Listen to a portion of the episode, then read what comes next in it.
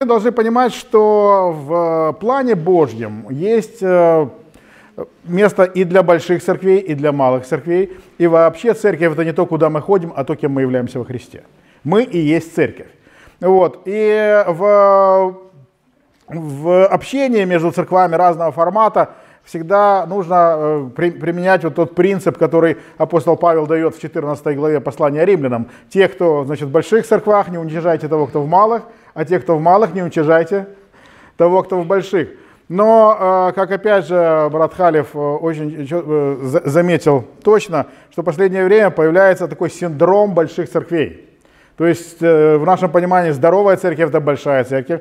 Хотя у нас есть пример, огромный, э, целый ряд примеров больших церквей, которые здоровыми в принципе назвать нельзя, которые гонятся там либо за процветанием, либо за значит, славой, э, славой пастора и прочее. Вот. А на фоне синдрома больших церквей начинает возникать комплекс малых церквей. То есть малые церкви зачастую перестают э, понимать, что они являются непосредственной частью тела Христова в, в таком же точном смысле, где люди пребывают в единой семье, знают друг друга. И э, мы поговорим о том, что вот эта вот э, поляризация, синдром больших церквей и комплекс малых церквей, он отражается не только на э, структуре церкви, не только на управлении церкви, не на форме, форме проповеди и прочее, но и на столь важном э, деле, ради которого существует церковь как благовестие. Мы же должны понимать, что мы уже граждане Небесного Иерусалима. Мы должны понимать, что Вавилон уже пал. И мы, граждане Небесного Иерусалима, продолжаем жить на руинах павшего Вавилона. Потому что Бог не желает, чтобы кто погиб, но чтобы все пришли к спасению. И Он э, нас здесь оставляет для того, чтобы мы были Его посланниками от имени Христова, Его парламентариями, э, призывающими людей, сдайтесь на милость победителя. Он победитель настолько любвеобилен, он э, всем, кто сдается на его милость, не просто дает, гарантировать жизнь, а жизнь с избытком. Более того, он готов подвинуться на своем троне. В, посла... в книге Откровения говорится, что побеждаю, я подвину, побеждающим дам сесть рядом с мой, со мной на троне моем. И поэтому мы живем в этом мире э, как часть этого мира, но не от мира сего. Вот, мы представляем собой э, свет, мы представляем собой соль этого мира, для, э, мы живем здесь ради тех, кто еще не знает Христа. Церковь, наверное, это единственная общность людей на земле, которая существует ради тех, кто в нее не входит. Любые другие общества, общности создаются ради своих же собственных членов. Церковь существует ради тех, кто еще в нее не входит, и поэтому благовестие является главной задачей церкви. Это то, то, для чего Господь нас здесь держит. И мы должны понимать, что, как говорил один мой знакомый, у христианина нет судьбы. Наша судьба Христос. Когда мы попадаем в какие-то плохие ситуации, когда с нами что-то случается, мы всегда должны помнить, мы туда попали не случайно. Значит, Бог хочет в этой ситуации присутствовать, и Он хочет там присутствовать через нас.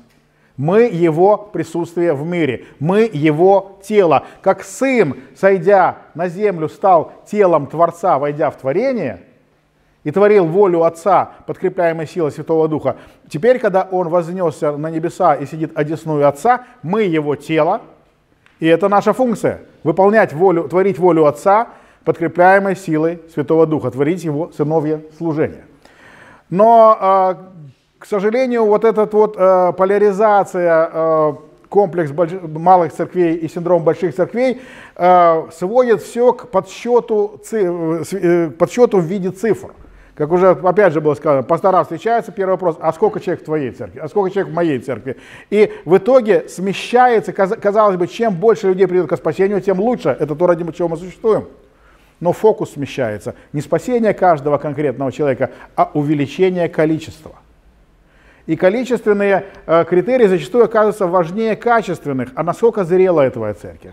А насколько твоя церковь жертвенна? А насколько вот мы сегодня слушали прекрасные свидетельства, и, именно жертвенностью определяется э, уровень церкви, а не количеством людей. Ну вот. И э, все, весь наш подход к благовестию в итоге оказывается лишь таким, в общем-то, э, некой программой, которую мы выполняем. Нам зачастую наплевать на человека, которого мы встречаем. Мы его единственный раз в жизни видели, больше никогда не увидим. Наша задача отловить случайного прохожего на улице, значит, сучить ему буклет, сказать, Христос тебя любит, Он стучит в двери твоего сердца, значит, Он хочет там поселиться, ты должен родиться свыше. Вот. И это нынешнее представление о благовестии. У нас есть э, великое поручение, которое доставил нам Господь, идите и научите. Но выполняем мы его зачастую так, как будто великое поручение это сходите и заманите. Что наша задача куда-то пойти, найти человека и заманить его в свою, свою, свою церковь. И опять же, из-за э, развития манипуляционных разных методик заманить-то человека несложно. Но если в церкви нет присутствия Господня, если, он, э, если в церкви нет зрелых верующих, которые действительно э, следовали бы за Христом, могли сказать другим, что подражайте мне, как я Христу, вот, он приходит в церковь и видит таких же озабоченных людей, с такими же проблемами, с такими же ценностями, с такими же страхами, с такими же целями в жизни. И говорит, зачем оно мне все нужно, я, я все это имел и так. Он не видит Христа, которого у него как не было, так и нет. А, Э, на самом деле, э, одной из главных благовеч... одним из главных благовещенских текстов в Библии является всем нам хорошо известная притча, притча о сеятеле. Э, и мы же должны понимать, что для того, чтобы правильно толковать притчу любую, мы должны задаться двумя вопросами. Первое, а о чем это? Что здесь именно имеется в виду? Каковы значения слов притчи?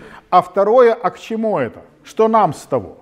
Потому что Иисус рассказывал притчи не для того, чтобы людей потешить забавными историями. Каждая притча имеет некую цель, которую мы можем предложить себе. Как это должно изменить мою жизнь? Как я, что я должен изменить э, в том, как я благовествую, как я живу и прочее.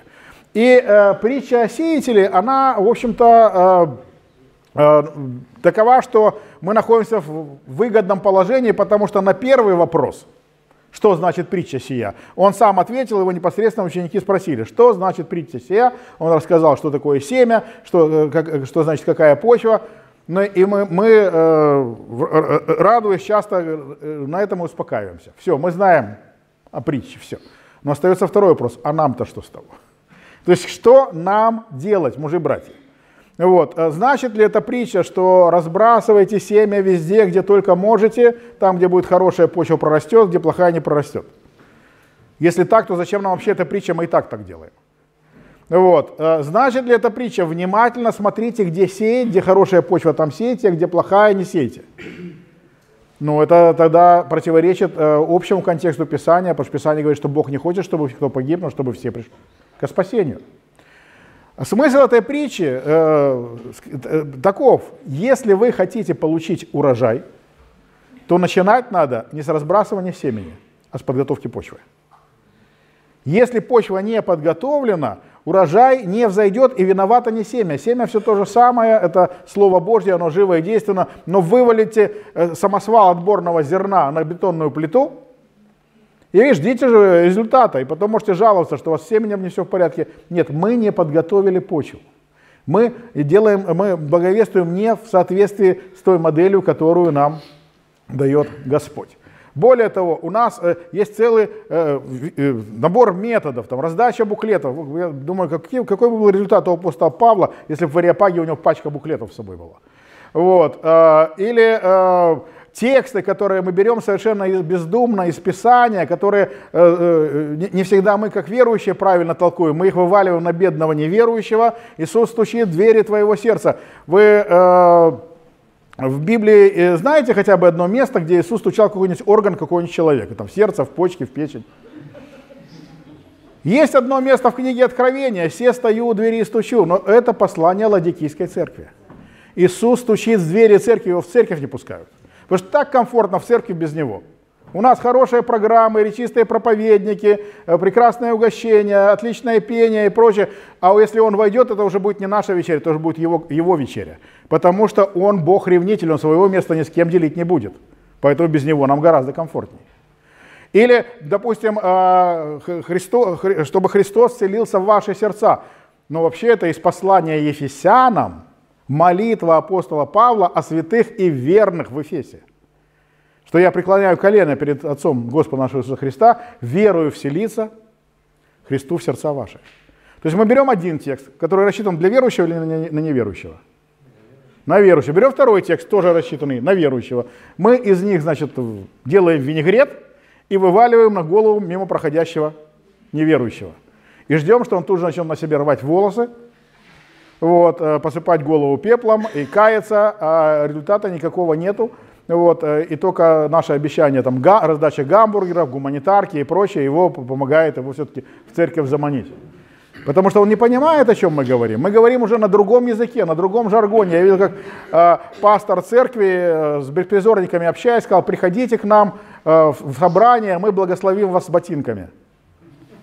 И они разбежались, подумали, что их ногами будут бить. Потому что они не понимают этого жаргона церковного, на котором мы уже сами разговариваем. Мы-то его понимаем, но мы же должны говорить, говорить с людьми на их языке. Вот. Э, если почва не подготовлена, урожая не будет. Если, почва, если семя упадет на каменистую почву, а это то, что мы наблюдали после распада Советского Союза. Ведь огромное количество миссионеров, тысячи миссионеров, миллионы долларов были вложены в эту территорию, и все полностью в соответствии с притчей. А, поскольку земля была не глубока, почва была каменистая, все это взошло бурным ростом, вот, но как солнышко пригрело, стало немножко жить полегче, все это засохло, поскольку не имело глубокого корня. И мы должны понимать, что э, если мы действительно хотим э, развивать церковь, то есть увеличивать количество людей, следующих за Христом, мы должны делать это в соответствии с его указаниями, а не методиками, которые э, навязываются благо- через э, крусейды многочисленные, через стремление увеличивать количественно церковь. Вот, мы должны становиться моделью, образом, светом, солью для того, чтобы люди могли, э, видя, видя в нас Христа, говорить, мы тоже хотим быть такими. Нам тоже нужно вот то, что есть у вас, и чего нет у нас.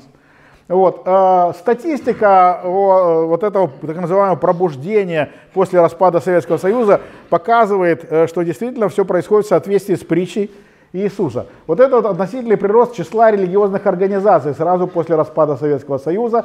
И мы видим, как на 91-93 год приходится пик такой.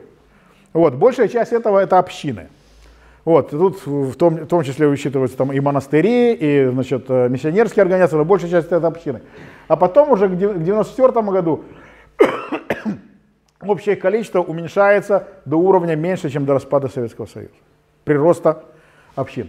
Э, количество крещений в церквях ЕХБ в десятилетие после распада Советского Союза, когда открылась дверь для благовестия. Опять же, мы видим бурный рост с тем же самым пиком приходящего на 93-94 год, и к концу тысячелетия падает количество крещений до уровня ниже, чем было до распада Советского Союза. Но мы же должны понимать, что это всего лишь статистика. Как э, говорил Черчилль, есть маленькая ложь, есть большая ложь, есть статистика. Вот, статистика сама по себе ничего не говорит, это голые факты. И э, у нас на носу выборы, э, когда будут кандидаты произносить такую фразу, факты говорят сами за себя, вы должны сразу настораживаться, вас обманывают. Потому что факты говорить не умеют. Факты всегда нужно истолковывать, истолкование фактов всегда будет зависеть от того, э, из каких предпосылок вы исходите. Ну, например, мы же можем вот эту вот статистику э, таким образом истолковать, что к концу э, 20 века уже все покаялись, все крестились, поэтому больше крестить некого. Система взошла, вошла в насыщение. Эта, э, э, эта статистика вполне может э, так быть объяснима. И, кстати, некоторые православные аналитики именно так это и объясняют. Вот. Э, тем более, что к концу 20 века, если э, в, при распаде Советского Союза 20% людей на вопрос, верующие ты или нет, отвечали «я верующий», а 80% себя позиционировали не, как неверующие, то к концу 20 века 80 людей говорили «я верующий». И лишь 20 неверующих. Мы стали самой верующей страной в мире. Мы стали Э, обогнали и Норвегию, и Швейцарию, и Америку, всех вместе взятых, стали, стали самой верующей э, страной в мире.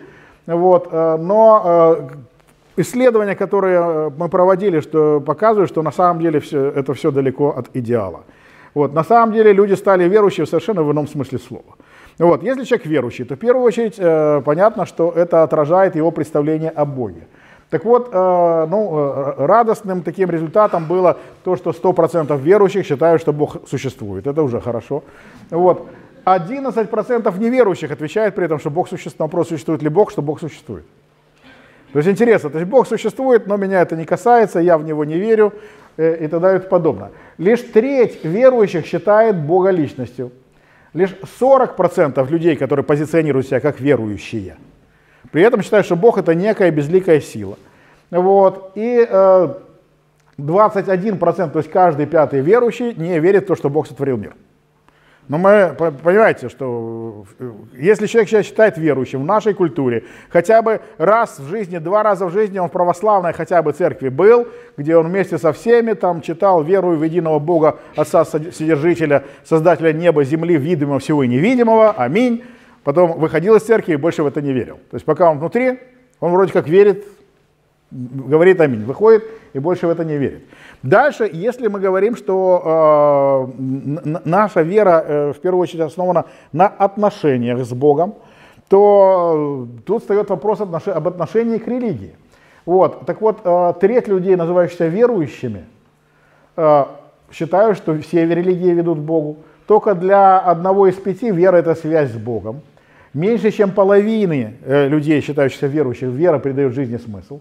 Больше половины считает, что верующий может обойтись без церкви. А это вообще интересно в контексте вот того, что мы говорим, что церковь, что церковь это не то, куда мы ходим, а то, кем мы являемся. То есть если мы, если мы церковь, и мы можем обойтись без церкви, то это выясняет, что мы можем обойтись сами без себя. Э, как-то получается. Э, но каждый шестой при этом считает, что церковь не нужна вовсе. А, но неудивительно, что в нашем культурном контексте три четверти э, верующих при этом себя позиционируют как православные верующие. Интереснее то, что четверть неверующих себя позиционируют как православные. Я украинский православный неверующий.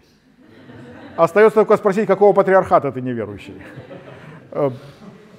А далее э, мы должны понимать, что э, если мы говорим об отношениях человека и Бога, то мы понимаем, что человек сотворен по образу Божьему.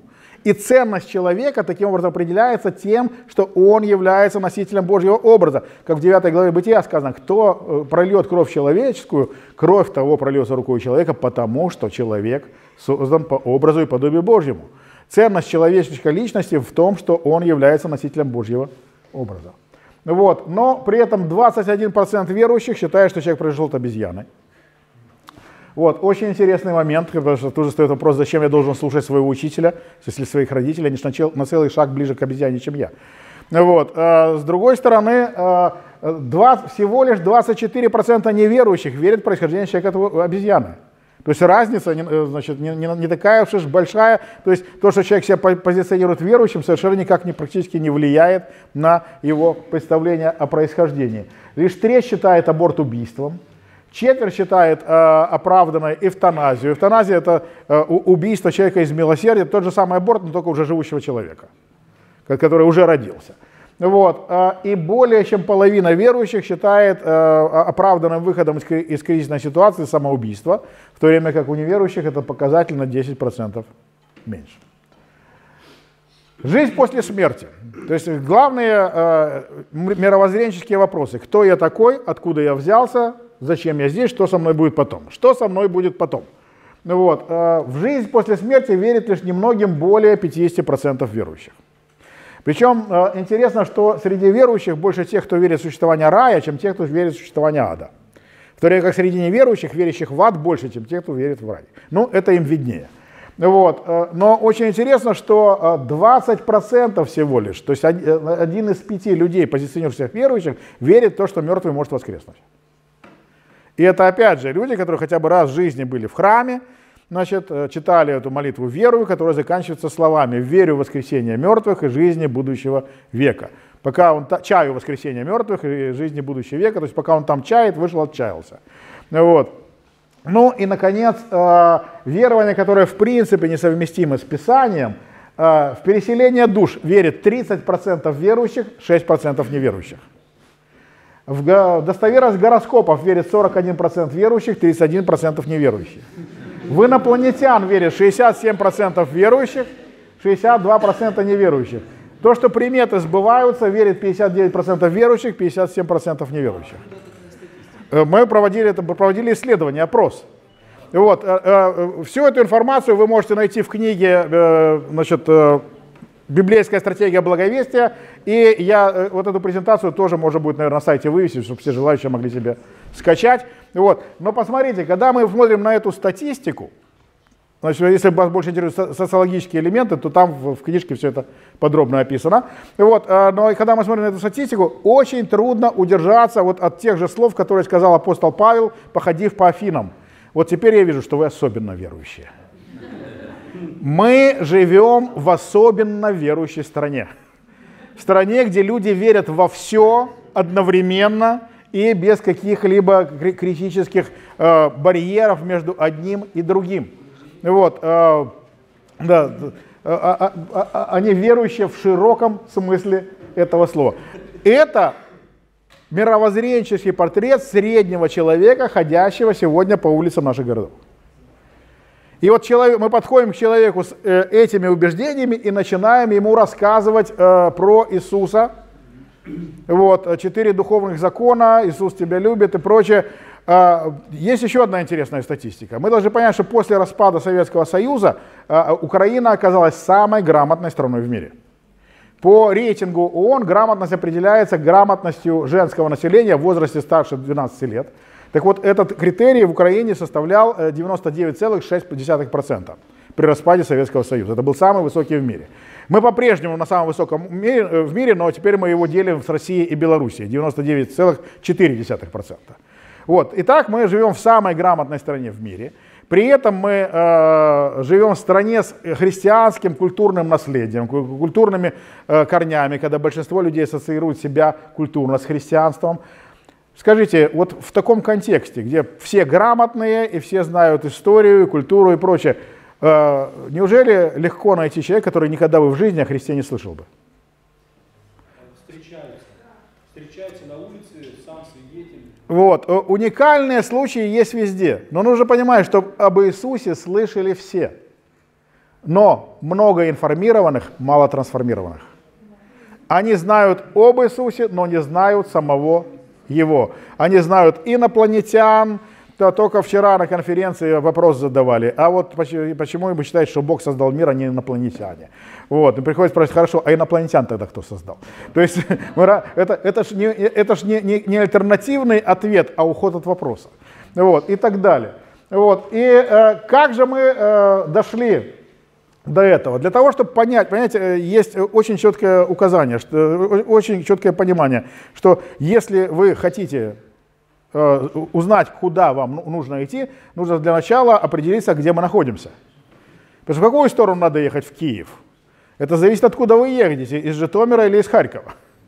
Вот, поэтому вот мы с вами попытаемся определить, где, где же мы находимся, как мы оказались в этой ситуации. Представим себе, вот, что существует такая некая абстрактная шкала отношений человека и Бога. Вот. И вся наша жизнь это движение по этой шкале. Мы приближаемся к Богу, удаляемся от Него. Вот. И ну, нужно понимать, что движение это является э, мало того, что неравномерным, оно еще является неравнозначным, потому что существуют особые точки. Точки, когда все полностью меняется, в принципе. И, э, безусловно, каждый из знает, что такой особой точкой в отношении человека и с Бога является Э, его обращение ко Христу. Вот. В, нашей, это, в нашей это представлении обозначим эту точку ноль, поскольку это покаяние, это понимание своего лич, э, реальной ценности в глазах Божьих. Вот. Э, до, слева от этого отношения к Богу отрицательное, и это неверу, неверующее, а справа положительное, это верующее. Чаще всего у нас само, сам, сам этот момент ассоциируется с понятием покаяние, но это опять же э, в большой степени наш э, Библии сориентированный церковный жаргон, потому что для большинства людей, которые ходят по улице, покаяться это сходить к батюшке, рассказать про свои грехи, сказать грешен батюшка и все. Вот. Э, Библия употребляет совершенно другое слово, как вы знаете, более правильным эквивалентом которого является обращение. Вот, метаноя. И, наверное, только вот э, ленивый пастор не рассказывал своей пастве, что слово обозначает разворот на 180 градусов, полный, полный, полный оборот. Вот. Э, э, и, в общем-то, на уровне аналогии это звучит неплохо. То есть человек шел в одну сторону, шел от Бога, потом развернулся и пошел к Богу. Но это всего лишь аналогия, потому что слово обозначает не просто э, э, некий абстрактный разворот на 180 градусов, а конкретный разворот, разворот мозгов изменение мировоззрение, изменение понимания, метаноя, нос – это э, знание, понимание, сфера. Вот, поэтому э, э, слово обращение здесь более как корректно используется, как, чтобы не было разночтений. Вот на самом деле практически все созданные методы, которые, вот, казалось бы, столь эффективны были в 90-е годы, которые так активно практиковались, они все были основаны на вот этой вот схеме. Потому что именно на этой схеме были основаны, э, по большому счету, методы крусейдов и массовых евангелизаций э, середины 20, век, э, середины 20 века на Западе, которые там давали эффект, которые в итоге здесь вроде как давали эффект при переносе сюда. Вот. Существует две категории людей, два типа мировоззрения. Это неверующие и верующие. Исходя из этого, какая наша задача? Отлавливать неверующих и превращать их в верующих. Вот. Но э, встает вопрос, действительно ли э, э, мы э, имеем дело э, лишь с двумя мировоззрениями? Вспомним э, один текст из Библии. Деяние 26 глава, 1 26 стих. Э, апостол Павел э, выдвигает свою защиту перед э, прокуратором Фестом и царем Агриппой. Э, два очень интересных персонажа. Дело в том, что Фест и Агриппа вместе росли и, и обучались в Риме. Когда Ирод Великий, дедушка э, Ирода Агриппы, э, начал уничтожать своих сыновей, которые могли претендовать на трон, мать Ирода Агриппы его срочно вывезла в Рим и, по сути дела, все свое огромное состояние растратила на то, чтобы дать сыну самое лучшее образование того времени. Он учился вместе с бывшими императорами. Вот, э, прошу прощения, вместе с будущими императорами. Вот, э, там же в то же самое время примерно проходило обучение Фест. И они занимают одинаковое положение в обществе, потому что они возглавляют две соседние провинции. Царь Агриппа, вот, а там, где местного царя нет, то э, и нет лояльного человека, который мог бы эту должность э, занимать. На, на это место император ставит исполняющего обязанности царя, то есть прокуратора. Вот э, почему э, Понтий Пилат был прокуратором в Иудее. Потому что значит, э, Ирод Архилай не справился со своими должностными обязанностями, его сняли с должности, другого местного, который мог бы быть достоин и был бы царского звания, не было. Вместо него временно исполняющим обязанности ставят Понтия Пилата, потому-то, в общем-то, у Понтия Пилата теплится надежда, что, может быть, Иисус все-таки э, царь иудейский, он-то не мессианское понимание вкладывает в это, а римское административное, что найдется местный царь. И я уже могу на дембель домой спокойно ехать, значит, где цивилизация, баня, значит, водопровод и прочие радости. Вот, и он вот э, в разговоре с Иисусом вот это э, нотки присутствуют, что может все-таки это царь. Вот. А э, Фест таким образом является прокуратором. Итак, два человека, которые получили одинаковое абсолютно образование, которые ведут абсолютно одинаковый образ жизни, занимают совершенно одинаковое положение в обществе – слушают одну и ту же проповедь, одну и ту же речь. Но при этом э, в итоге Фест слушал, слушал всякие виды, безумствуешь ты, Павел. Обчитался книжек, сплошная каша, слова вроде все понятны, о чем речь не ясно. И э, обратите внимание, э, реакция Павла. Павел говорит, извините, ваше превосходительство, но я сейчас разговариваю не с вами, а с его величеством. И его величество прекрасно понимает, о чем я говорю. Понимаете, Ваше Величество?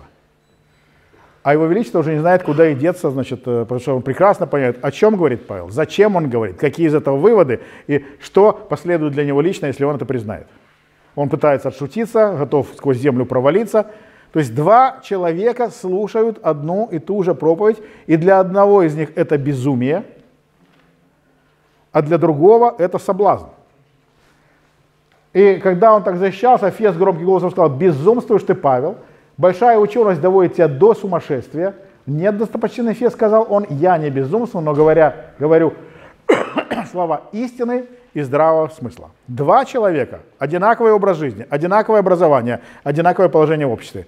Одни, те же, одна и та же проповедь для одного из них безумие, для другого слова истины и здравого смысла. Почему? Вспоминаем притчу о сеятеле разная почва. Поскольку почва разная, то, соответственно, и восприятие этого всего будет разное. Они относятся к двум типам мировоззрений. Вот. Э, Как в 1 Коринфянам 1.23 апостол Павел пишет, мы проповедуем Христа распятого для иудеев соблазн, для эллинов безумие. Дело в том, что и здесь речь не идет о национальности, что вот евреям это будет соблазн, а грекам безумие. Речь идет о мировоззрении. Мировоззрение иудейское и мировоззрение эллинское. Мы должны понимать, что э, Ирод Агриппа по национальности не еврей, он идумей. Все ироды это э, из рода идумеев. Фест тоже не грек, он италиец. Но мировоззрение у них разное. У одного эллинское, у другого иудейское. Писание говорит о двух разных типах мировоззрения у неверующих. Чем отличается иудейское от эллинского мировоззрения? Как мы уже выяснили, большинство людей, которые сегодня ходят у нас по улицам, это люди эллины, люди-язычники. Вот. Дело в том, что иудеи знают плохую новость. Они знают, что мир был совершен, сотворен совершенным. Вот, что да, сам Бог, сотворив его, сказал, что вот хорошо весьма. И то плачевное состояние, в котором сегодня находится мир, это результат грехопадения. Но Бог у Бога есть план для того, чтобы мир спасти. И встает вопрос, действительно ли проповедь Христа распятого является частью этого плана, или это просто лишь заблуждение, это для них соблазн. А для Эллина, Эллин плохой новости не знает. Он знает, что вот мир таков, но таков он всегда и был. Все само по себе эволюционирует, все само по себе существует как есть. Без знания плохой новости, хорошая новость благой вестью не станет. Но представьте себе, вы э, встречаете Э, друга, который говорит, ты знаешь, вот тут приезжали миссионеры, э, привезли новое лекарство, недавно изобрели, стоит миллион евро. Э, мне дали бесплатно, хочешь поделюсь? Не, ну, конечно, мы уже давно благодать и шару не различаем между собой, значит, раз дают бесплатно, надо брать, вот, но меняет это ли как мою жизнь? Никоим образом. А если вдруг скажет, ты знаешь, я видел твоего врача, пришли результаты анализов, и у тебя нет никаких шансов, кроме единственного – Изобрели новое лекарство, оно стоит миллион долларов, но вот мне бесплатно привезли миссионеры. Хочешь, поделюсь? Те же самые слова будут совершенно другое значение для вас иметь. Или, допустим, живете вы на острове, на, на, на острове, каменная скала посреди моря, маяк. Ваша задача следить за маяком. Вот, э, раз в месяц мимо проходит корабль. Если при этом накат будет э, недостаточно, э, не, не очень высокий, то корабль сможет к вашей скале пристать, и у вас будут свежие продукты, почта, почта и прочее, общение с людьми и прочие радости. Если волна будет слишком большая, то корабль пристать не сможет, пройдет мимо, и вы опять будете сидеть на консервах. Вот. Но э, а почту сразу, в следующем месяце получите сразу за два месяца. Вот. Э, и тут вам сообщаю, что э, э, завтра будет проходить корабль вне графика. Это хорошая новость? Хорошая новость. А? Если волна высокая. Да, да, появляется надежда. Вот. А при этом, говорится, а послезавтра ожидается цунами, и ваш остров будет уничтожен. И тогда эта хорошая новость сразу становится благой вестью, потому что этот корабль является вашим единственной надеждой на спасение. Разница между эллинским и иудейским мировоззрением – это знание плохой вести. Распространение плохой вести – это и есть подготовка почвы – для того, чтобы люди приняли разрушение вот этих твердынь. Писание это говорит, нас учит, что каждый человек глубоко в сердце знает, что Бог есть. Язычники, э, э, беззаконно делающие доброе, покажут, что дела закона написано у них в сердце, о чем свидетельствуют мысли и совесть их. Э, и, но при этом люди, зная Бога, познавая Его, не прославили Его как Бога. Что они делают? Они подавляют истину неправдою. Они строят твердыни в своем сердце для того, чтобы защитить себя от, от Бога, потому что если они впустят Бога, который стучит в дверь, понятно, что я сам Богом уже не буду. А главной религией язычника является религия гуманизма. Я сам себе Бог. Да будет воля моя. Это то, что обещал сатана изначально. Вы будете сами себе богами, вы сами будете решать, что хорошо, что плохо. Как только я признаю другого Бога, я Богом перестаю быть моментально. Вот. А, и таким образом Писание различает два типа неверующих. Эллины и иудеи. И э, средний человек, ходящий сегодня по нашим улицам, как мы уже говорили, это Эллин. Проповедь Христа распятого для Эллина что? Безумие. И вот рьяный благовестник вцепляется в ласканный пиджака мимо проходящего Эллина – и полчаса ему втирает безумие,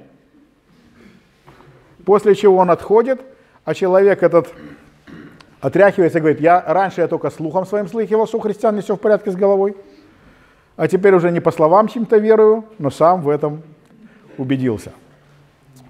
А, человек, э, мы должны понять, что он для нас случайный человек. Скажите, если бы вас интересовало что-то очень важное для вас, диагноз, куда на работу устроиться, там, э, любой другой вещь, что для очень важное, вам, вам будет интересно мнение случайного человека? Нет, наоборот, как раз у нас э, мы живем э, уже вроде как у нас э, много лет, как уже не страна советов, а все люди по-прежнему любят давать советы. Их не спрашиваешь, они все дают советы. Вот. На, меня не интересуют ваши советы, меня интересует мнение специалиста, меня интересует мнение того человека, которому я, добавля, которому я доверяю. Случайный встречный на улице – это случайный человек. Это значит, что я для него тоже случайный человек. Его интересует мое мнение или нет? Нет, конечно, он на улице-то не зря оказался. Либо он идет куда-то по делам, либо, наоборот, он решил прогуляться в одиночестве. И тут появляюсь я и начинаю ему рассказывать безумие, разрушая все его планы. Но э, э, дело в том, что и верующие это тоже бывают разных видов. Э, мы Э, давайте посмотрим два, э, а, два адреса на двух посланиях апостола Павла. Э, как это? Вместо конвертика раньше в начале писалось кому, о чем. Вот. Адрес на конверте послания, первого послания Коринфянам. Церкви Божией, находящейся в Коринфе, освященным во Христе Иисусе, призванным святым. Вы обращали внимание, что вообще-то первое послание Коринфянам адресовано святым? Товарищи святые, у вас разделение – кровосмешение, пьянство, значит, прочее, прочее, прочее. И ведь апостол Павел не говорит им, что если вы будете продолжать в таком духе, мы начнем вас вычеркивать из списка святых. Он говорит, нет, потому что вы святые, у вас этого не должно быть.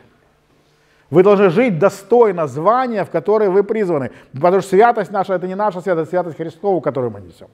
И теперь, но мы-то, на, на, нас Христос подобрал на помойке мира, мы научились жить на помойке мира, питаться на помойке мира. Вот, и мы только теперь учимся жить как дети, как, как дети Царя Небесного. Вот, и апостол говорит, вы святые, но вы должны избавляться от того, что святым не пристало. Вот, другое послание, э, находящимся в Ефесе святым и верным – очень интересно, что э, мы уже говорили, что ключевым посла... Э, сегодня вспоминали, что ключевым словом послания к Ефесянам является слово «тайна». Тайна от сотворения мира, сокрытая в Иисусе Христе, нам теперь явлена. Тайна домостроительства Божьего. Почему же э, эту тайну домостроительства Божьего э, апостол Павел не рассказывает Коринфянам? По одной простой причине.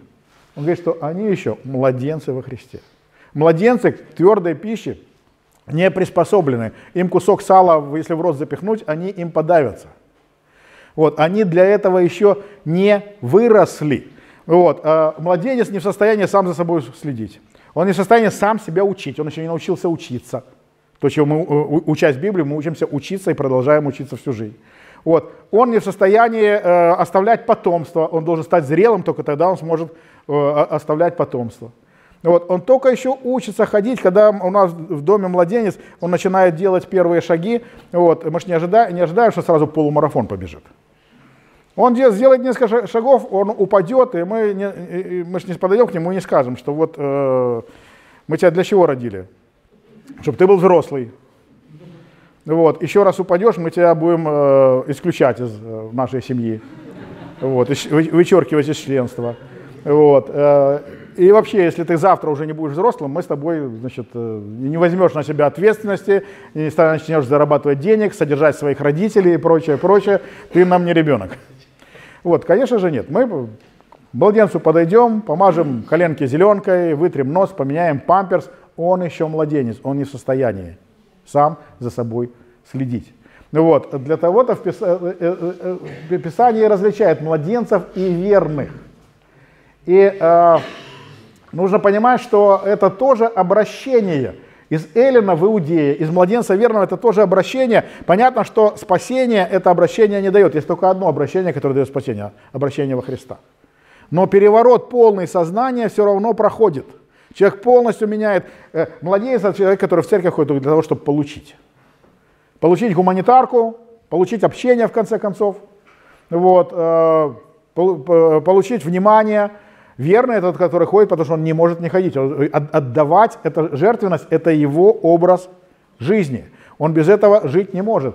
И нужно сказать, что э, Понятно, что видимого проявления у этого нет. Если обращение ко Христу имеет видимое проявление, человек э, свидетельствует о своей вере, он заключает завет с Богом через водное крещение, это мировоззрение, оно внешне никак не проявляется. Но обратите внимание, э, вы знаете, как-то я слушал, один проповедник говорит, что в э, семинарии э, рассказывал студентам, что, знаете, вы не беспокойтесь, если вы чего-то не умеете делать, это ничего. Бог использует всех людей, тех, кто умеет и кто не умеет. Есть хорошие проповедники, есть плохие проповедники, Бог всех использует, но это была, сами понимаете, не очень хорошая мотивация для студентов, которые учились на проповедников, что вы будете плохие, но Бог вас все равно будет использовать. Вот, но вот возьмите, говорит, вот, э, вот два, прекрасных, два прекрасных примера апостол Петр и апостол Павел. Апостол Петр вышел на Пятидесятницу, толканул речь, три тысячи человек построились колонной и пошли к южным воротам храма к баптистериям креститься. А апостол Павел его привели в Ариапак, он там что-то говорил, говорил, говорил, говорил. А результаты, где тысячи покаявшихся? Ну, понятно, что минимум четыре, потому что там двое названы по имени, сказано и другие, значит, еще минимум два. Но не тысячи же. Вот. И э, того не понимал этот проповедник, что э, и Петр, и Павел всегда очень пони, четко понимали, к какой аудитории они обращаются. Потому что Петр на Пятидесятницу обращается к иудеям и задача их привести ко Христу. Павел в Ариапаге имеет дело с эллинами, и он им проповедует Бога, который сотворил весь мир, который э, до поры до времени снисходительно относился к их языческим глупостям, но теперь есть плохая новость. Он уже назначил день, когда будет судить весь мир через назначенного им человека, и он подтвердил его полномочия, воскресив его из мертвых.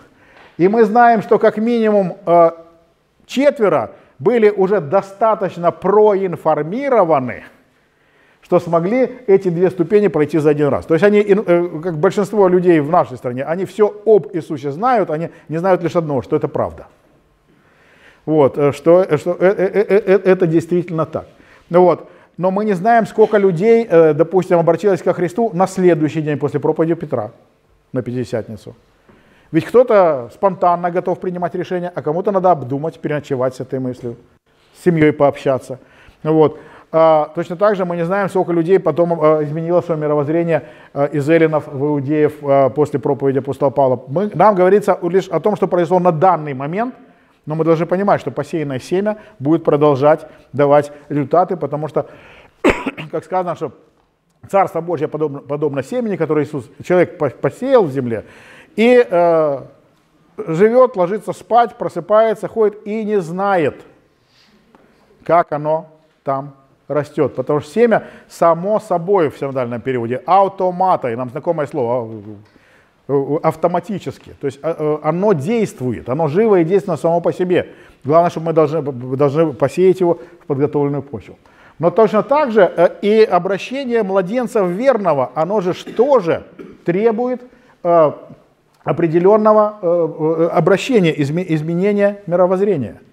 И это изменение мировоззрения апостол очень интересным словом обозначает.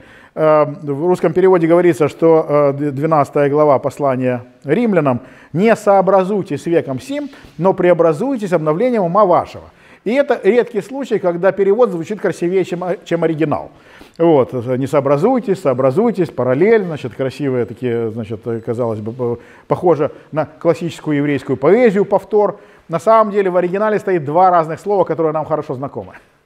Вот, слово, которое э, переведено как «сообразуйтесь», происходит, происходит от корня «схема». Не подстраивайтесь под схемы мира. Не пытайтесь быть такими, как они.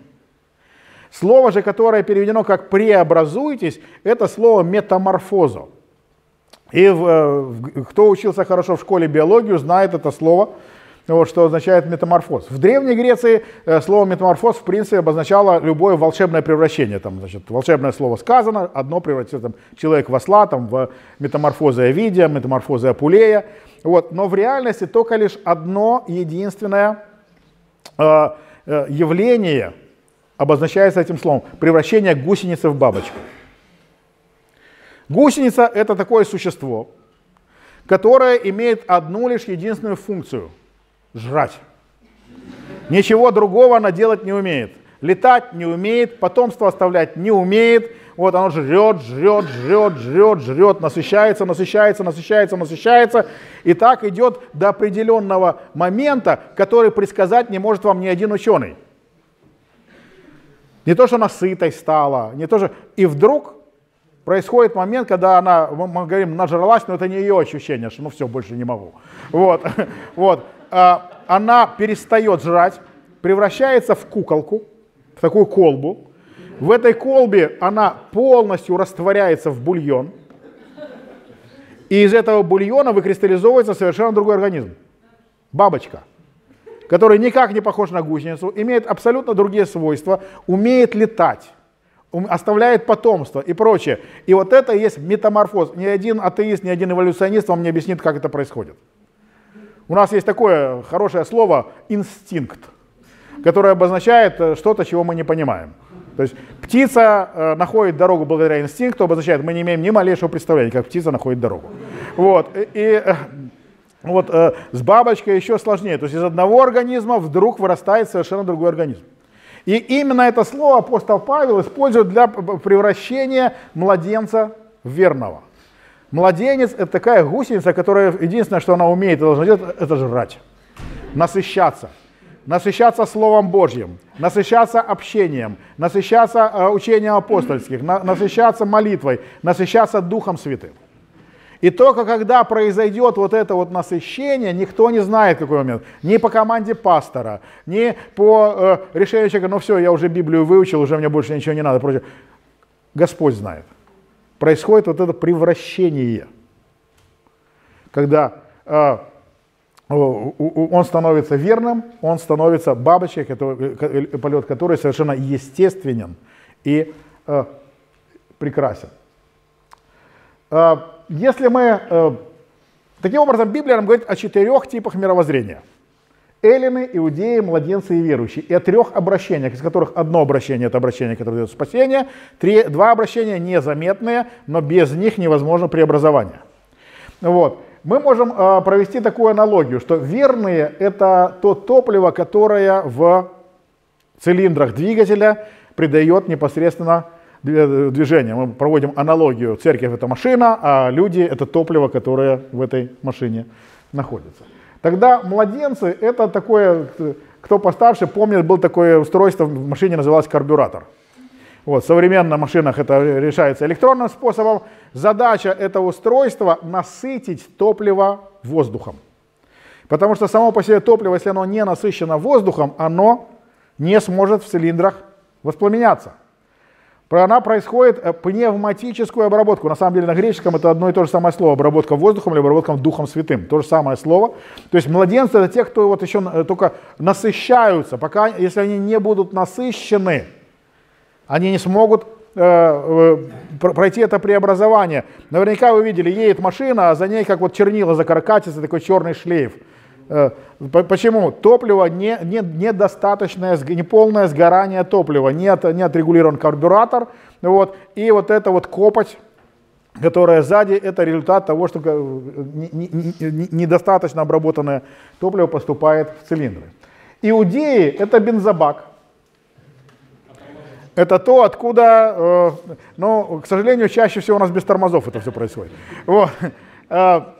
Э, Вопрос в том, что если тормоза, если руль, всегда это мы уходим в сторону, потому что это вопрос, кто же, кто же рулит церковью.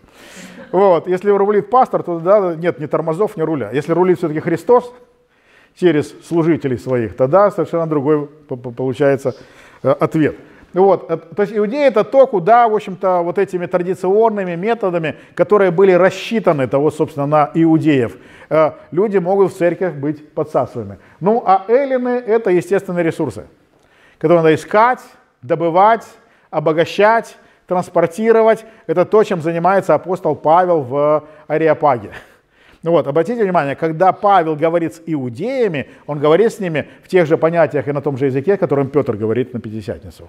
Когда Петр говорит с эллинами, он говорит с ними на том же языке, в тех же понятиях, которых Павел говорит в Ариапаге. Апостолы всегда четко отслеживают, кто является их аудиторией, разговаривая с ними на их языке в контексте их понятий.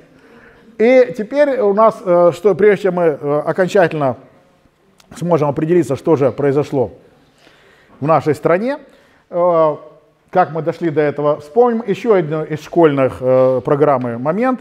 Это то, как распределяются случайные величины. Распределение, скажем так, среднестатистическое ожидание распределения случайной величины, забыли это значит, словосочетание, вот, оно значит, выражается вот такой вот формулой, колокообразной, называется кривая Гаусса, в честь великого немецкого математика, христианина Гау, Карла Гаусса. Не путайте с формулой Гаусса. Формула Гаусса – это формула, по которой мы вставляем номер года и узнаем, в какое число будет, какое, какое, как, в какое, какое число будет Пасха в этом году. То есть Гаусс рассчитал движение планет, так что мы вставляем номер года и получаем дату Пасхи. Вот. Э, это кривая Гаусса. То есть представьте себе, что вы энтомолог, то есть изучаете бабочек. Допустим, вам нужно изучить э, э, размер крыльев бабочки однодневки в какой-то конкретной популяции на каком-то конкретном э, э, объекте, лужайка. Вы выходите с сачком, всех этих бабочек там в этот сачок залавливаете, и потом начинаете мерить размах их крыльев. И получится, что будет какое-то значение, которое будет, и размах их крыльев, которое будет иметь наибольшее количество бабочек. А бабочек с меньшим размахом крыльев будет все меньше и меньше. И бабочек с большим размахом крыльев будет все меньше и меньше. То есть вот такая колоколообразная фигура, она описывает распределение э, любой э, случайной величины.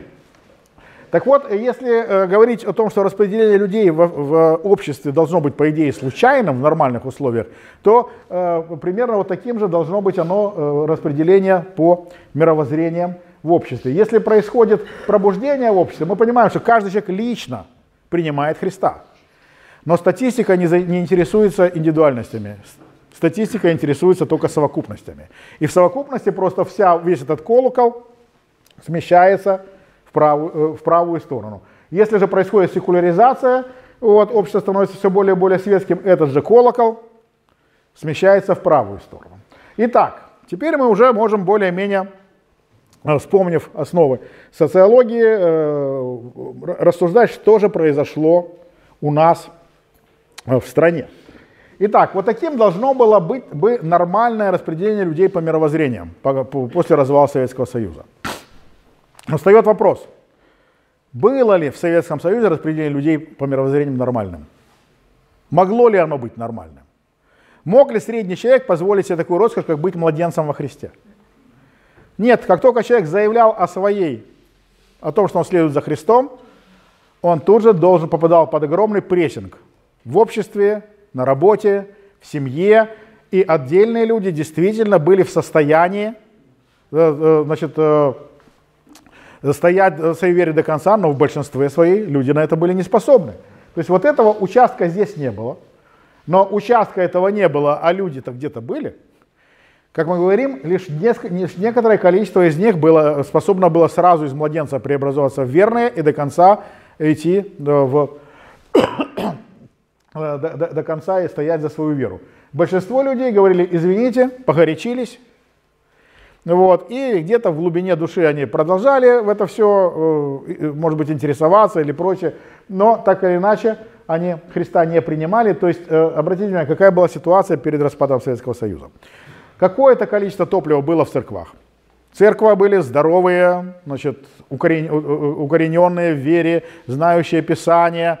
Вот, э, а карбюратор был пуст, младенцев не было. И когда пастор говорит, что я, пом, я скучаю по временам гонений. Во времена гонений в церкви все были твердые верующие.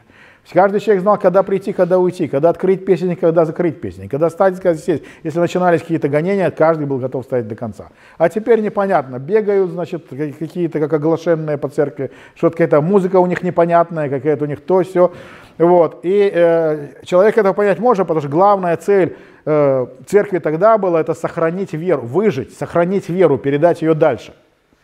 Вот. Но э, при этом мы должны понимать, что э, если в церкви нет детей, если в семье нет детей, эта семья обречена.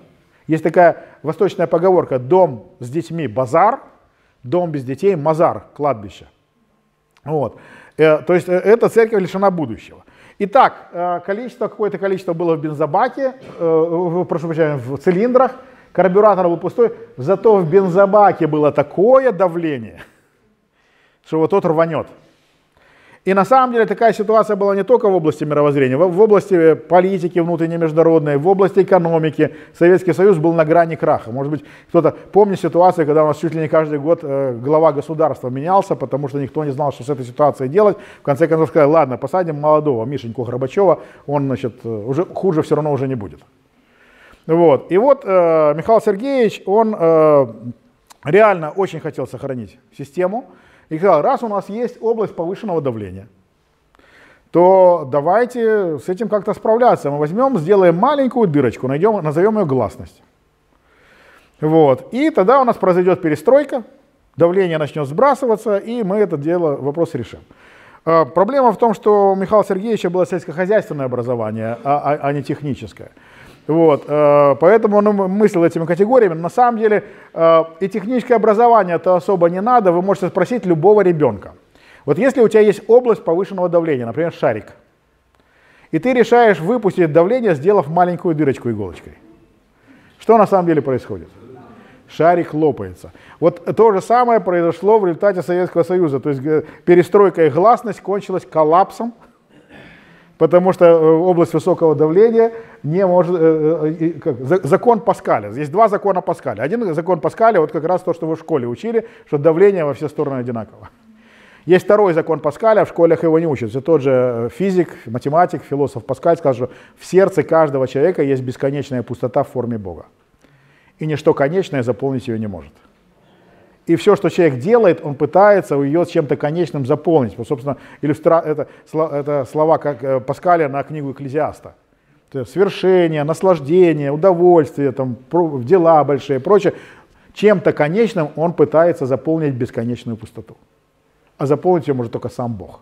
Потому что пустота это бесконечно, потому-то книга Экклезиаста и заканчивается словами «Выслушаем сущность всего, бойся Бога и заповеди Его, соблюдай, ибо в этом все для человека». Вот. Итак, бензобак рванул.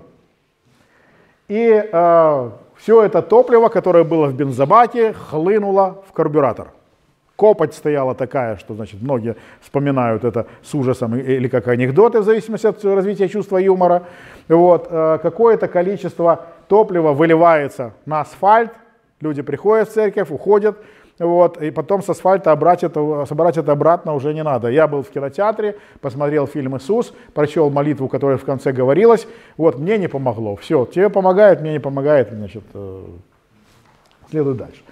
Именно в это время в каждой деноминации, в каждом братстве, в каждом союзе, в каждом регионе начинают возникать курсы, семинары, семинарии и прочее с одной целью – подготовка лидеров – Нужно было переработать вот это вот топливо как можно быстрее, пока оно все не потерялось. Потому что люди сначала волной хлынули в церковь, потом из нее постепенно стали вытекать, потому что зрелыми они еще не в состоянии быть, а карбюратор протекает, он переполнен. Вот. Но есть одно но. Одного только образования недостаточно для того, чтобы стать зрелым человеком. Нужно время, нужно опыт, нужно, в конце концов, смирение. Очень часто э, в малых церквях наблюдались э, расколы, когда молодые люди, мы наконец-то такие молодые лидеры, хорошие, они поедут на конференцию лидерскую, выслушают, какие хорошие они лидеры должны быть, а пастор нам не дает, пастор нам мешает, он считает, что мы еще. И вы знаете, есть такой э, популярный вид спорта в северных районах, э, э, гонки на собачьих упряжках. Вот. И в упряжке на самом деле кажется, что просто бежит такая, значит, стая собак. На самом деле у каждой собаки своя функция. То есть собака, которая вперед смотрящая, она должна постоянно следить, чтобы не было никаких препятствий прямо по пути, чтобы их обогнуть. Там собаки тягловые, они непосредственно упираются, тащут значит, э, груз саней. Собаки, которые по бокам, они, может быть, не самые сильные, не самые быстрые, но они лучше всего слышат голос поводыря. значит, погонщика, потому что э, ну, всю, всю повозку ты не ускоришь, а притормаживает одна сторона, повозка заворачивает куда, куда нужно. Некоторые собаки в стае, казалось бы, вообще бесполезны, они просто бегут, даже значит, по стромка не, не натягивают. Вот, на самом деле они задают темп. Вот, и когда начи... тягловые собаки начинают выбиваться из сил и ослабевать, все больше и больше нагрузка на вот этих собак. То есть, но глав, все подчинены они э, э, воле возничего. Вот, и обучение собак э, в упряжке это довольно э, сложное занятие. Вот. Но самое сложное это когда молодых щенков вправляют в упряжку. То есть они все к этому готовились, они всю жизнь прожили в вольере, и вот наконец-то их вывели на простор, значит, поставили упряжку, и они в этом своем щенячьем восторге начинают дергаться, бегать, в конце концов обрывают постромки и убегают в снежную пустыню. И потом их там нужно искать, лапы обна, обнаст ободранные лечить, значит, кормить, э, откармливать по новой и прочее, прочее. Очень часто в малых церквях вот этот вот кризис, когда молодые люди, значит, поняв, что они уже лидеры, что они, значит, уже достаточно знают, но еще не имеют достаточно смирения, достаточно опыта и прочее, просто обрывают это, уходят. Потом, как было сказано, часто возвращаются спустя время, когда становятся уже более опытные, более э, взрослые, уже свои дети, у них уже к этому времени есть, и все это происходит иначе. Но мы же должны понимать, что нужно время, нужен, нужно смирение, нужен опыт. А у нас же полная церковь младенцев. Церковь набита, для того, чтобы церковь нормально, динамично росла, э, говорят, что примерно на 20% зрелых должно быть 80% младенцев. Это вот такая динамика э, быстро растущей церкви. Вот. А если у нас 99% э, младенцев, которые не хватает людей, которые бы им памперсы меняли, значит, еду давали и прочее, прочее, прочее. Вот, нужно срочно это все переделать. Мы начинаем готовить лидеров, мы начинаем их обучать. Вот э, смотрите, вот у нас вся церковь заполнена гусеницами, которые жрут, жрут и жрут. Когда они уже полетят. Вот. Ага, смотрите, а некоторые жрут и при этом подпрыгивают. Это все-таки уже, это же все-таки уже почти полет. Вот это будут лидеры. И тех, кто жрет и подпрыгивает, мы назначаем лидерами. И начинаем с ними э, заниматься лидерские группы, обучение технике прыжка, как нужно толкнуться, как нужно сгруппироваться при посадке и прочее, прочее, прочее. И те, которые в итоге прыгают еще выше, чем все остальные, вот это уже лидеры из лидеров. Мы отправляем их в семинарии, где они будут изучать аэродинамику, навигацию, теорию полета и все то прочее, что им понадобится, когда они наконец-то станут бабочками и смогут летать. И в итоге, к сожалению, это очень часто кончалось тем, что уже остальные давно все уже летают. Они нажрались, они насытились Словом Божьим, насытились Духом Святым, насытились учением апостольским, насытились пребыванием в теле Христову и полетели. А очень часто обученные оказываются лишь высоко прыгающими гусеницами, усталыми, разочарованными, зачастую испытывающими кораблекрушение в вере. Если... Не дали в кокон. да, потому что они вместо того, чтобы насыщаться, занимались тем. Те же, кто превратился в бабочки, им не нужно изучать зачастую ни аэродинамику, ни навигацию, потому что летать это естественное состояние бабочки. Когда э, дитя Христова уже слышит голос Господина своего, когда он Вадим Духом Святым, он не знает, почему это так. Помните, э, Иисус говорит Никодиму, что э, дух дышит где хочет. Мы очень часто, значит, э, любим мы сразу хвататься за аллегорическое духовное значение текста, забывая, что аллегорическое духовное, оно основано на буквальном сначала. И в греческом языке дух и ветер – это одно и то же самое слово. То есть ветер дует где хочет – и мы не знаем ни откуда ветер пришел, никуда идет. Мы видим, дерево качается. Мы видим результат. Вот так бывает с рожденными от Духа. Мы не знаем как. Мы уже рассказываем там, про аэродинамику, навигацию и прочее, но мы видим результат, что через этого брата Бог действует. Так бывает с рожденными от Духа. Механизм нам неизвестен, потому что он сверхъестественен. Ну, э, ладно, со временем, через вот эти все семинарии и прочее, э, наконец-то будет достигнут э, результат, Прошло время, мы вроде как уравняли, довели до баланса количество младенцев и зрелых во Христе, а дальше что? Бензобак-то пуст. В это время никто не занимался подготовкой почвы. В это время никто не занимался тем, что Писание называет ап- апологетика. Помните, Писание говорит, будьте всегда готовы дать ответ всякому требующему вас отчета в вашем уповании. Вот ответ слова апология. Разрушение твердынь, сокрушение лжеименного знания, работа с эллинами, уничтожение всего того, что мешает им прийти к Господу. Этим никто не занимался. И сегодня у нас церкви большие, но как-то больше не растущие. И э, вы знаете, когда вот мы провели вот эти исследования, и, ну, вы же понимаете, что всегда, когда ты что-то, вот ребенок нарисовал картинку, для него ничего ценнее, чем родная картинка нет. Вот, э, самая большая ценность Пикассо отдыхает. Вот, вот, вот мы нарисовали такие картинки, значит, нам они интересны, полезны, но во всяком исследовании э, главный э, элемент это верификация исследования, проверка действительно это так. Мы опубликовали монографию, разослали ее братьям Э, в разные страны, в разные миссии с просьбой оценить, как вы считаете, правильно ли мы нащупали проблему. Самый неожиданный ответ мы получили из Чили, где сказали, так вот оказывается, что произошло у нас в Чили. Дело в том, что 12 э, лет в Чили правила хунта во главе с Пиночетом. Вот хунта это военный совет, чтобы вы не путались с современной терминологией, которая совершенно никакого отношения не имеет. Во главе с Пиночетом. И Пиночет э, установил тоталитарную систему, э, полное управление страны военными, вот, но при этом он заявил, что это временные меры, что когда будет восстановлена экономика страны, когда, тогда он опять все значит, переключит на демократические рельсы, проведет демократические преобразования, экономику страны тоталитарными методами восстановили, он э, организовал действительно демократические выборы, э, был, будучи абсолютно уверенным, что его выберут президентом теперь, вот, выборы успешно проиграл, и теперь значит, до конца жизни его отыскали по всем судам за все, что, что творилось во время хунты.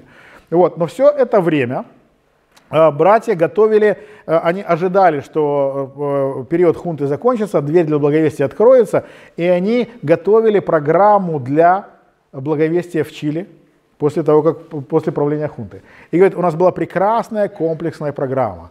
Эта была программа включала заведение личных контактов с людьми, общение, установление, значит, наведение мостов с неверующими, с эллинами, для того, чтобы разрушать твердыни.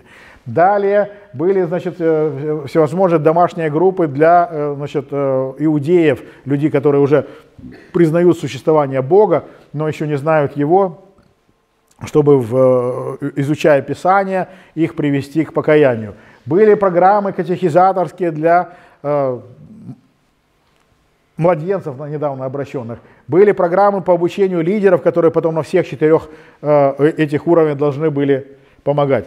Но когда дверь для благовестия открыта, все это было рассчитано на нормальное распределение. Понятно, что графиков никаких не рисовали, мы тоже их тогда еще не рисовали. Вот, но у нас же есть э, такое чисто интуитивное ожидание, как должно быть все на самом деле. Вот у них э, э, основа все на вот этом интуитивном ожидании. Но даже 12 лет хунты оказалось достаточно для того, чтобы карбюратор усох, а бак оказался переполненным.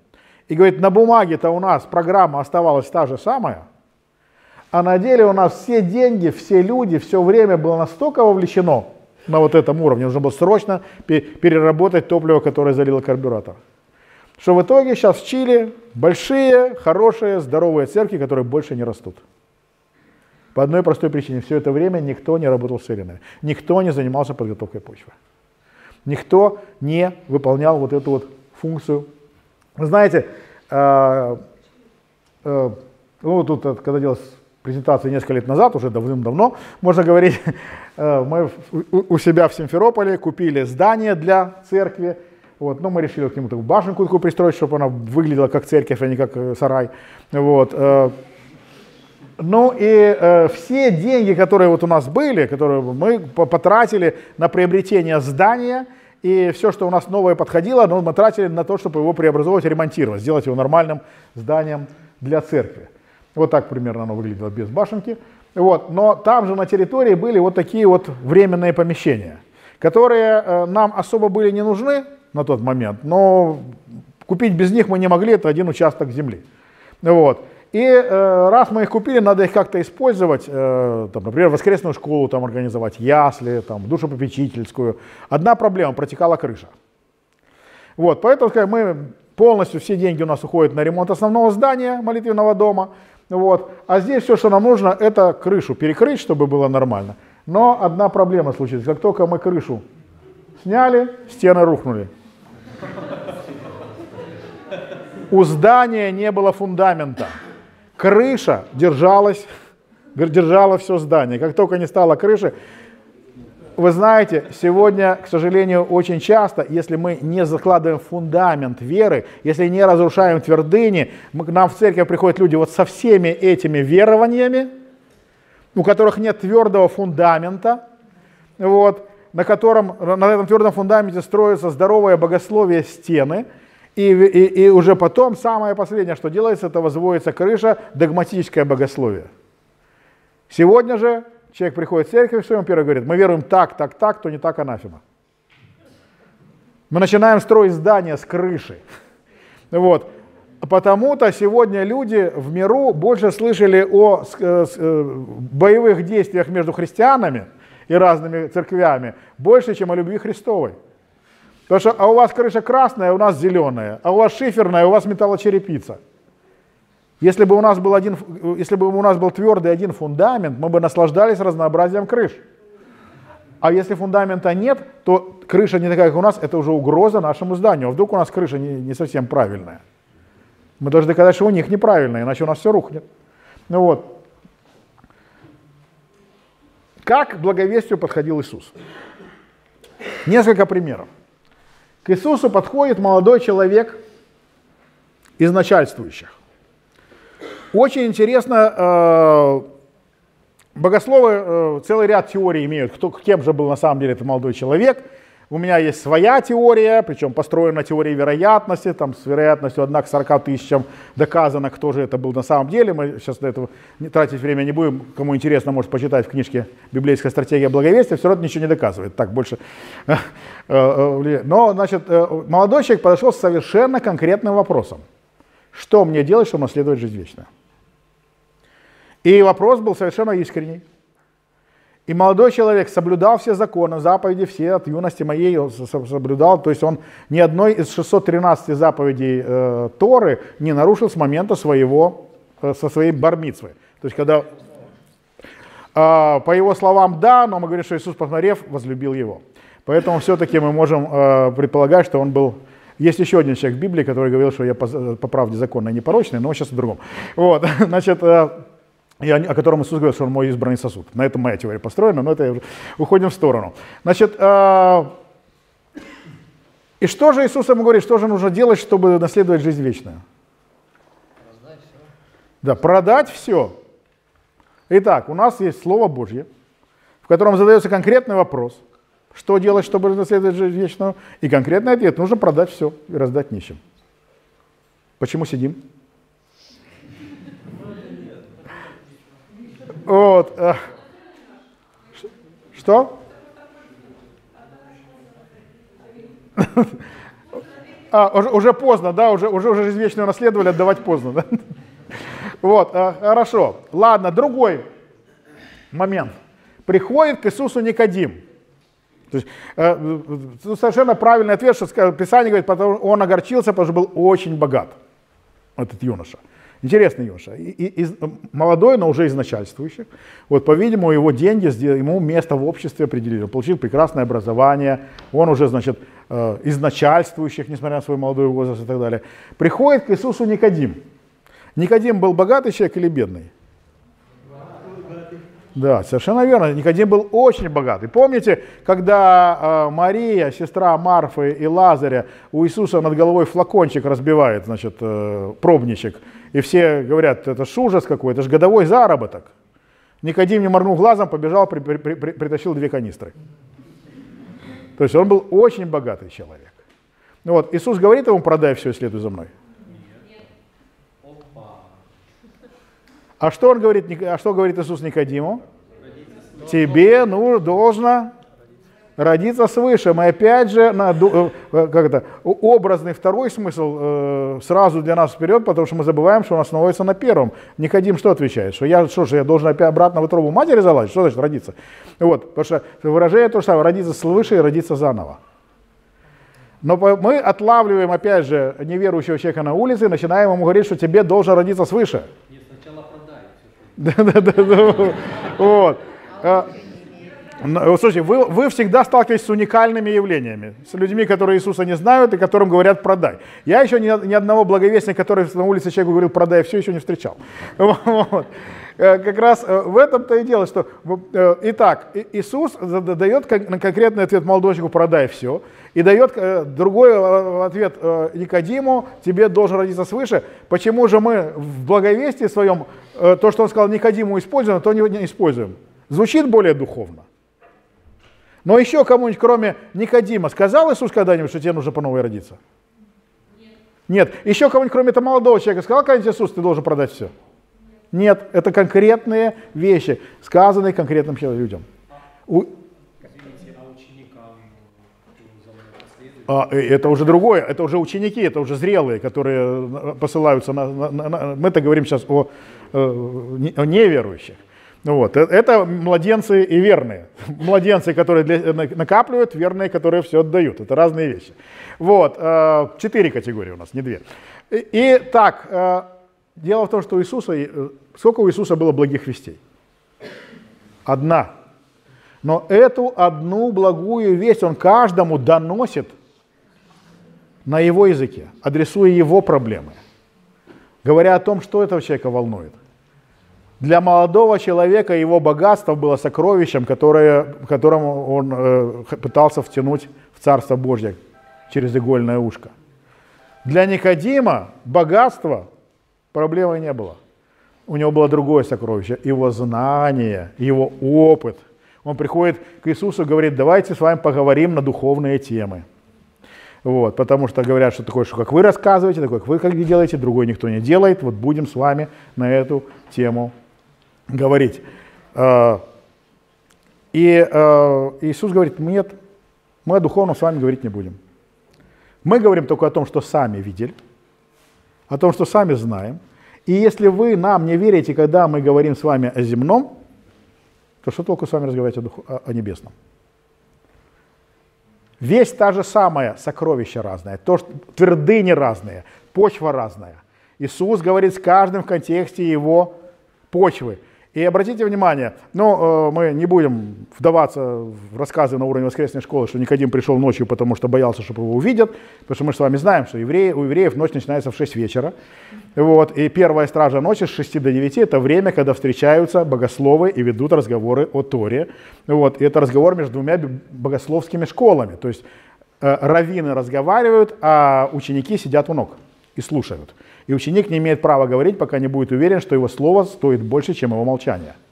Но разговор-то идет не ты и я, а вы и мы. Вы так говорите, а мы так говорим. Это беседа между двумя богословскими школами. То есть и почему Иоанн так подробно записал эту беседу? Он при ней присутствовал.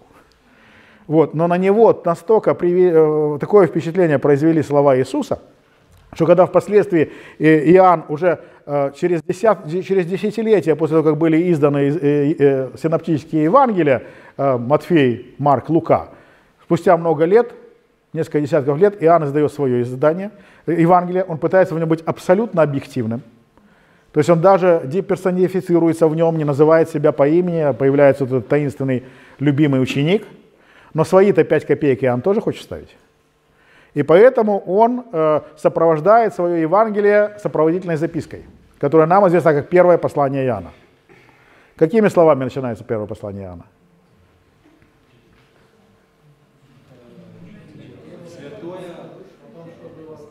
А то, что было от начала, что видели своими глазами, к чему прикасались своими руками. Это те слова, которые Иисус говорит Никодиму. Мы рассказываем только о том, что сами видели и сами знаем. Если вы не верите нам, когда говорим о земном, что толку с вами говорить о небесном. Хорошо, друг, третий пример. Иисус встречается, оп, я нечаянно выключил, с женщиной, отлично, с самарянкой. Ну, представьте себе, вот на Киевском вокзале промышляют цыганки, подходит молодой баптистский, значит, евангелист, вот, и говорит, мадам, не хотите ли еще раз родиться? Или предлагает ей все продать и пойти за ним. А, какой будет результат? Вот, но в лучшем случае, значит, э, без денег останется, в худшем еще и набежит компания, дадут по голове, чтобы не мешал работать. Вот, э, Иисус не говорит ей ведь, ни тебе нужно родиться свыше, ни ты должна все продать, потому что ее представлением, ее сокровищем, которое мешает ей э, прийти в Царство Небесное, является ее неустроенность в жизни. Вообще женщина уникальная. В те времена, в той культуре, разведенная женщина, в принципе, э, автоматически либо оказывалась значит, на улице, вот, э, либо влекла э, нищенское положение, попрошайничать должна была, либо проституцией заниматься. Кормить детей она не в состоянии была, потому что ее дети автоматически уже, уже не наследники. Вот. И э, шансов, что разведенная женщина вторично выйдет замуж, было очень мало. У нее сколько мужей было? Пятеро мужей было. То есть пять раз ее брали замуж. То есть не пять раз она сожительствовала с разными, у нее было пятеро мужей, а вот теперь она сожительствует. Вот, и э, ее главная проблема, что а, и у нее есть духовное искание. Ей интересно ведь, что должен прийти Господь, что должен прийти Мессия и все объяснить. Она первое, что пытается, она приходит в полдень к этому колодцу, когда там никого быть не должно. Потому что колодец при каждом городе это был такой дамский клуб когда дважды в день, на закате и на рассвете, все женщины собирались и друг перед другом похвалялись там детьми, мужьями и прочее. Она приходит, когда там никого не должно быть, а там сидит этот еврей, который еще говорит, я тебе живую воду дам. Тебе мертвую набрать нечем. Наш отец Иаков пил мертвую воду. Ты говоришь, у тебя живая есть. Вот. И Иисус ей говорит, что эта вода, это не та вода, которую ты жаждешь. Эта вода твою нужду не удовлетворит.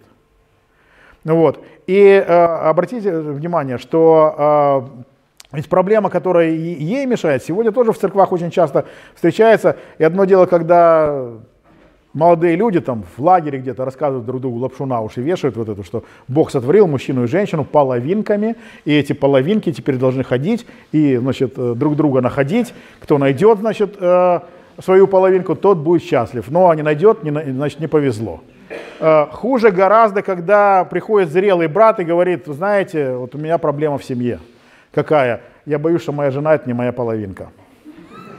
И вот теперь я несчастен, она моя, не, не моя половинка несчастна, и где-то еще наши половинки ходят, тоже несчастные. Вот. И э, человеку приходится показывать по Писанию, что Бог сотворил человека по образу и подобию своему, мужчину и женщину сотворил их.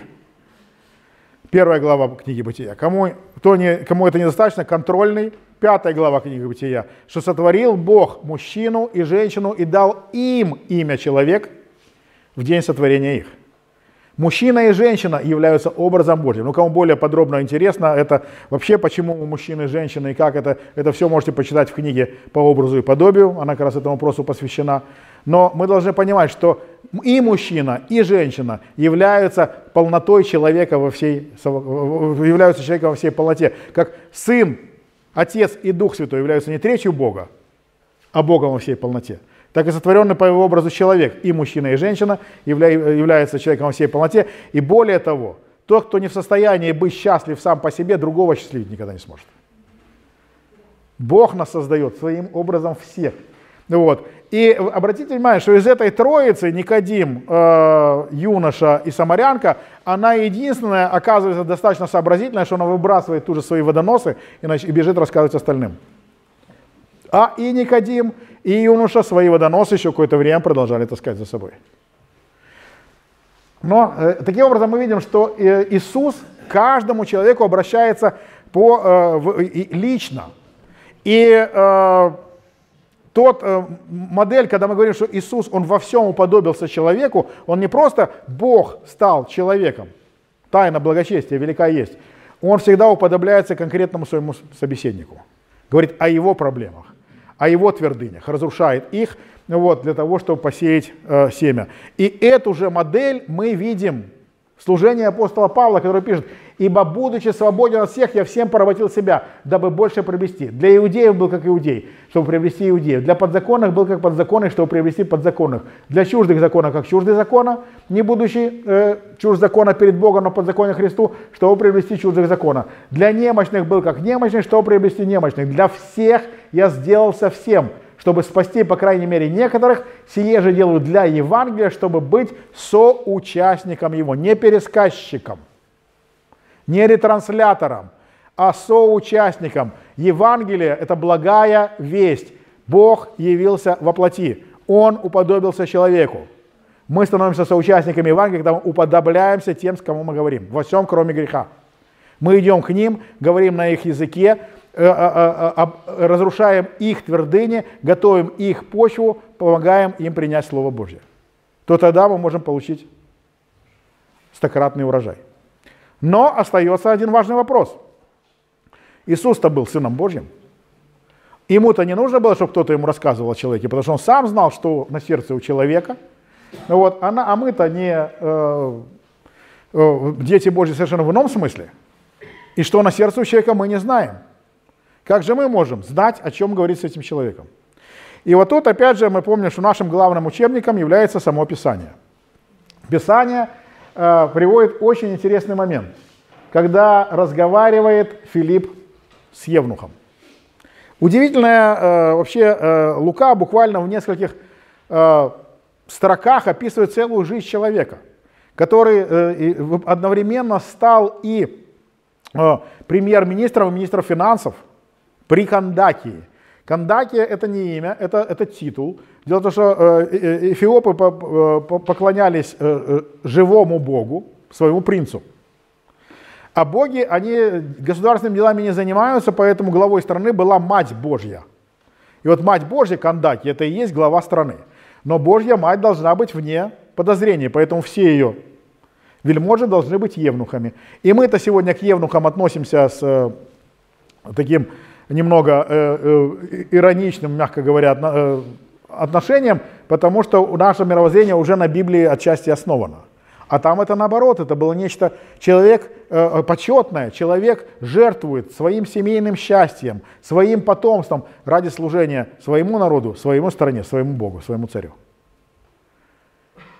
Но мы читаем, что он приезжал в Иерусалим на поклонение. Значит, он знал, что существует истинный Бог. И вот тут-то он неизбежно должен был бы узнать, приезжая в Иерусалим, что то, что он делал раньше, что считалось и э, в его окружении почетным, достойным хвалы и прочее, лишь его удалило навеки от Бога. Потому что по закону Моисееву любой инородец может стать частью Израиля, а Евнух не сможет. И в этом плане этот Евнух напоминает мне нас с вами, потому что мы до своего обращения делали э, многие вещи, которые одобрялись в наших кругах которые считались достойными и прочее, но они лишь удаляли нас все больше и больше от Бога. И мы видим, что Евнух по пути читает пророка Исаию. Представляете, что читать Исаию? Это такой огромный рулон из кожи, который на ходу как-то надо ворочить. Почему, э, э, за, за который он, откуда он взял Исаию? Ведь книжных магазинов не было. Надо было за два года заказывать, выращивалась отара овец, из которой выбраковывались все плохие, потом э, целый отряд переписчиков это переписывал, всякий каждый день совершая омовение, всякий раз совершая омовение, прежде чем написать имя Божье и прочее, только потом э, значит, этот э, свиток мог оказаться в какой-то синагоге. То есть где он мог его взять? Наверняка он мог взять только у какого-то начальника синагоги, как начальник синагоги э, отдал самое ценное, что в синагоге, и на верцу, и народцу еще и евнуху. Наверняка он сделал ему предложение, от которого тот отказаться не смог. То есть за, эти, за этот э, свиток он выложил денег, за который не только что нового Исаию заказать можно, новую синагогу построить. Почему же для него это так ценно? Почему он не дождется, пока доедет домой, и там ему почитают кто-нибудь, он пытается на ходу разобраться? Потому что он приезжал на праздник, и на праздник искал Бога он уже, когда на поклонение ехал.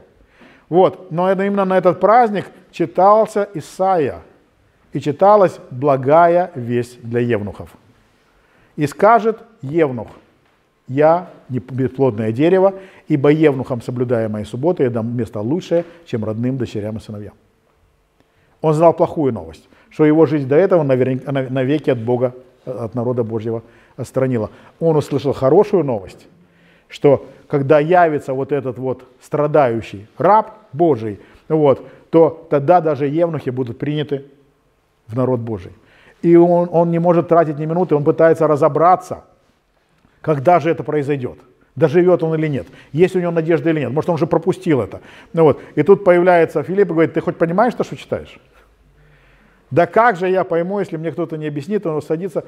Но стоит вопрос, если бы Филипп с прочими апостолами собирался э, проводить евангелизацию среди эфиопских евнухов, которые в большинстве своем язычники, собирал, пришел бы он с ним, с пророком Исаия? Вряд ли. Вот. Откуда же Филипп узнал, о чем же нужно говорить? Что же, а кто же узнал, что у него на сердце? Но ответ, э, Дух Святой сказал, ответ, конечно, всегда правильный, без, без, беспроигрышный, но мало помогающий, потому что мы должны понять, что Дух Святой зря ничего не делает. Вот. Ключевое слово, ключевая фраза, которую мы видим, Филипп отверз уста свои. Иначе от всего Писания благовествовал об Иисусе Христе. Что значит отверз свои уста? Начал говорить. Значит, до этого что он делал? Молчал, слушал. И вот это я хочу, чтобы это был ваш главный урок на сегодня. Благове... Мы, нам внушают, что благовестие – это искусство говорить. На самом деле благовестие – это искусство слушать. Господь нам дал два уха и только один рот. Значит, слушать мы должны как минимум вдвое больше, чем говорить. Только выслушав человека, мы можем узнать, что же у него на сердце. Только выслушав человека, мы можем узнать, что же мешает ему принять Бога. Только выслушав его, мы можем узнать, что же не так с этой почвой, чтобы посеять туда семена э, Слова Божьего. И в этом плане с малой церковью по своей способности выслушивать никто ни другой не сравнится. В большую церковь люди часто приходят, чтобы затеряться, чтобы оставаться в своей скорлупе. В малой церкви это невозможно. Но мы должны слушать, для того, чтобы слышать, только тогда мы отождествимся, только тогда мы станем соучастниками Евангелия. Если мы, Иисус сказал, как хотите, чтобы с вами поступали люди, так вы поступайте с ними. Если мы эту фразу более общую переведем на более частный случай благовестия, как хотите, чтобы вас выслушивали люди, так и вы выслушиваете их. Да поможет нам в этом Господь.